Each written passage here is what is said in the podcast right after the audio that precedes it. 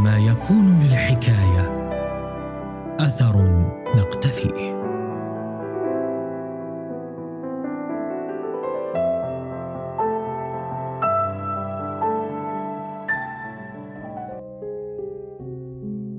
في صباح عيد اليهود الشبوعوت المصادف في الأول من شهر حزيران من عام 1941 أفاق يهود بغداد على وقع زلزال صمم اقتلاع جذورهم العراقية الممتدة في أرض الرافدين لما يزيد عن 2500 عام، لتكون هي بداية النهاية لوجود واحدة من أقدم أقوام سكنت العراق، مكون أصيل من مكونات أرض الرافدين.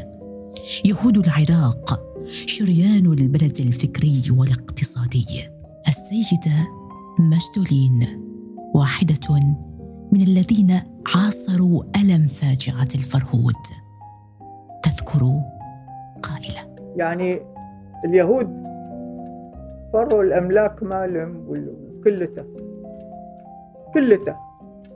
أنا والدي باع البيت، باع البيت مالنا، خلاه الفلوس بالبنك، بعدين جاء التجميد، فلس واحد ما قدر يطلع. جينا هوني 2.5 سنة إحنا في المعبرات في خيمة. احنا 2.5 سنة هوني في خيمة، اللي كان عندنا بيت وقاعدين هونيك. والشغل والدي كان عنده شغل الخطوط الجوية العراقية، كان إيش المحاسب. كان يوما صيفيا عصيبا مشؤوما عاشته بغداد، اليوم الذي تبدل به الأحساس من يوم يمثل التعايش والمحبة والأخاء للبغداديين القدماء إلى يوم شاهدوا فيه رجالا ونساء بأعداد هائلة يهرولون ما بين شوارع المحلات اليهودية وأسواقها، ويعبرون جسر الشهداء الفاصل ما بين الرصافة التي فيها أغلب مساكن اليهود والكرخ، مما يدل على أن أغلب الذين اشتركوا بتلك الجرائم جاءوا من مناطق الكرخ، فأحدهم يحمل كرسياً والآخر يحمل مسهرية والآخر أواني وأثاث منزلية وملابس وغيرها، واليهود يتنقلون هاربين بخوف ورعب من منطقة إلى أخرى، محاولين الهرب والتخفي من تلك العصابات المتعطشة إلى الدماء. فترى أحدهم يخبئ أولاده ومدخراته عند الجيران، وآخر يسلم أمره ويبقى في منزله ليواجه المصير المحتوم، كون والده أو والدته مرضى في الفراش. كل ذلك وحلويات العيد الجاهزة منذ أمس ما زالت لم تخبز بعد.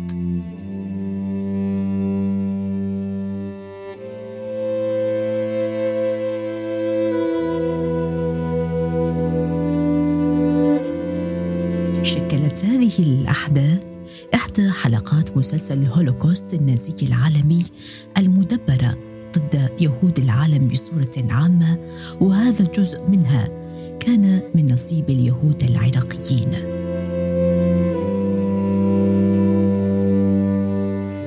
الفرهود هي أعمال عنف ونهب حدثت في بغداد، واستهدفت سكان المدينة من اليهود في الأول والثاني من حزيران من عام 1941 خلال احتفالهم بعيد الشبوعوت اليهودي، عيد الأسابيع، عيد نزول التوراة.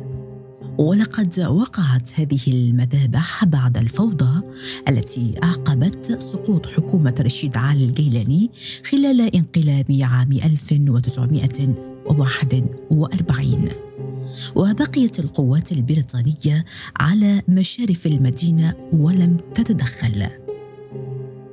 انتهت الحوادث بعد ظهر 2 من حزيران عندما بدأ الرعاع بنهب حوانيت تعود للمسلمين، وأصدر الوصي عبد الإله أمراً يسمح للجيش بإطلاق النار على المشاغبين.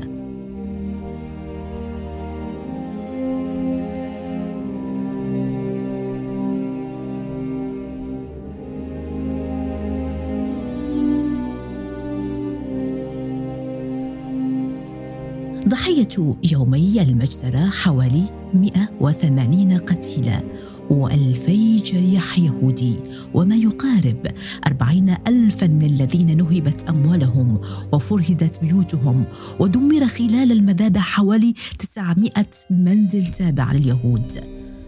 أرهبت هذه المذابح يهود العراق وتركت في نفوسهم أثراً عميقاً، وساعدت على سرعة هجرتهم إلى إسرائيل. ومع صدور قانون رقم 1 في أذار عام 1950، قانون التسقيط الذي سمح لليهود بالهجرة من العراق مقابل انتزاع الجنسية منهم، هاجرت الأغلبية العظمى من يهود العراق إلى إسرائيل.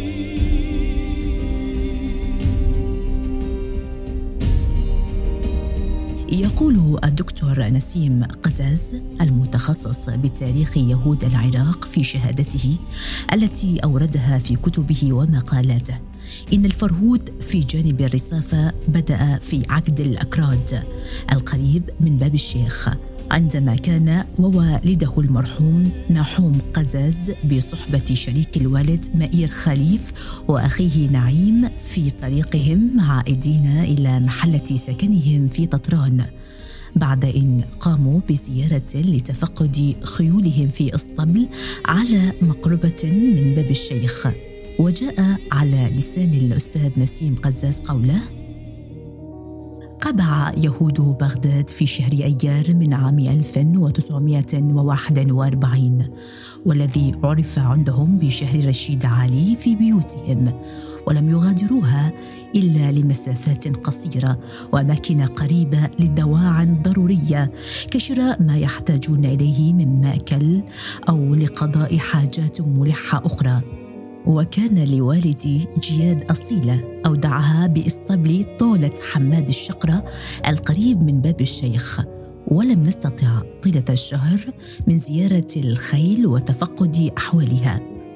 وفي الأول من شهر حزيران، وإثر هروب رشيد علي ومفتي القدس الحاج أمين الحسيني وحاشيتهم من العراق، بشرت دار الإذاعة العراقية بعودة الوصي عبد الإله، وطلبت من الأهالي الخروج والاحتفاء باستقبالهم، فلبت جموع من مختلف الأوساط ورؤساء الطوائف الطلبة، ومن بينهم وجهاء الطائفة اليهودية.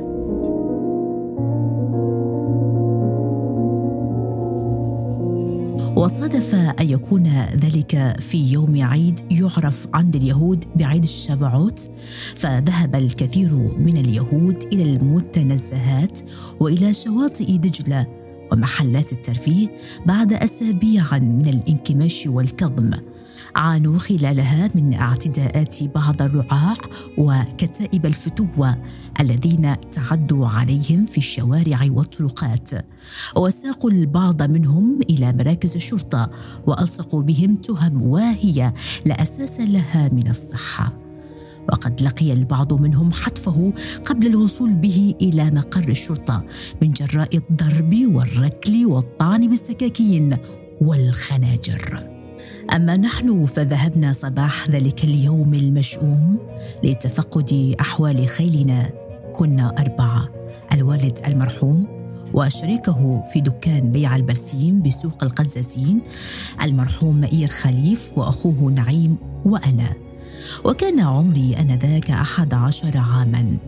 واستقلنا إلى الإسطبل عربانة قوتش حنطور تجرها الخيل، وتفقدنا الخيل وسمعنا أخبارها من حماد الشقرة صاحب الطولة، وتجاذبنا أطراف الحديث معه ومع السايس، ثم قفلنا راجعين في ساعات بعد الظهر. وسارت بنا سيارة ركاب سيارة أم العانة، بدأت تشق طريقها في شارع غازي إلى ططران محلة سكننا، ولكن عندما وصلنا منطقة عقد الأكراد اعترض طريقنا جمع غفير من الرعاع، اضطر السائق إلى الوقوف، وعندها بادر المتجمهرون إلى باب السيارة حيث كان يجلس المرحوم مئير خليف، وجروه من مقعده عنوة إلى الشارع وأشبعوه لكما وركلا.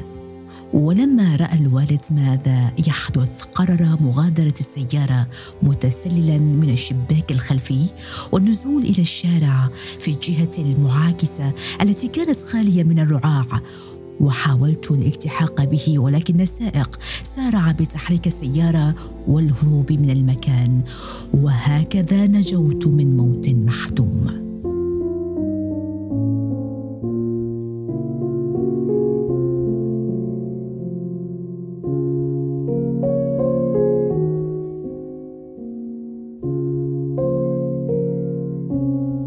وكان لنا في عقد الأكراد معارف وأصدقاء، وكانت نساء هذا الحي يشتغلن عاملات بتسليك البرسيم إتشيات، وكثيراً ما كنت أجلب لهن وجبات من البرسيم ثم أعود لأخذها بعد التسليك. ولا شك عندي أن الوالد عندما قرر النزول من السيارة كان يفكر بإنقاذ شريكه، ظناً أن أصدقائه ومعارفه في هذا الحي سيستجيبون له وينقذون شريكه، ولكن مع الأسف لم يفلح في مسعاه هذا، ولم نراه بعدها بين الأحياء إلى اليوم. وهكذا كان الاثنان من أوائل ضحايا الفرهود الذي بلغ عددهم ما يقارب 179 يهودياً لقوا مصرعهم في شوارع بغداد وفي محلات سكنهم وفي عقر دورهم من دون إثم اقترفوا سوى كونهم يهودا. ربما العدد أكثر الآن، هنالك عوائل محيت بأكملها ونكل بجثثها دفنت بالمقابر الجماعية. لا ننسى دور ألمانيا النازية بتأجيج كره اليهود والشوفينية، وذلك عن طريق سفارتهم في بغداد بين 1932 و 1941 بوجود مندوبهم النازي آنذاك في العراق فريتز قروبا والألمانيات الحسناوات اللواتي عملنا معه في نشر الآراء النازية بين ضباط الجيش والشرطة، وبعضهن تزوجوا بعراقيين، وشراء جريدة العالم العربي التي بدأت بنشر كتاب كفاحي لهتلر ومقالات كثيرة مضادة لليهود لتأليب الرأي العام العالمي والمحلي ضدهم. وكذلك إنهم أول من أنشأ الفتوة على غرار فتوة هتلر. والمؤلم أكثر في هذا الموضوع الإنساني هو تلك المؤامرة المتمثلة في ذلك الصمت الإعلامي الرهيب من العربي والعالم أجمع. هو تاريخ ملآن بالدم والأسى والوحشية والقسوة، تاريخ لا يتناسب مع مكون أصيل غذى البلاد اقتصادياً وثقافياً وفنياً وفكرياً. ناس مسالمون عاشوا بسلام ومحبة وأخوة وتعايش، كانوا وجه بلاد الرافدين، البلاد التي تغنت بهذا المكون الأصيل. لعلنا نحتاج مرة أخرى أن ننظر بهذا التاريخ ونأخذ منه الدروس، ونبني حاضر ومستقبل قائم على التعايش وعلى المحبة وعلى رفض كل أشكال القسوة والعنف ورفض الآخر. والبداية منكم مستمعين الأكارم، دمتم في سلام وأمان. أثر. عندما يكون للحكاية أثر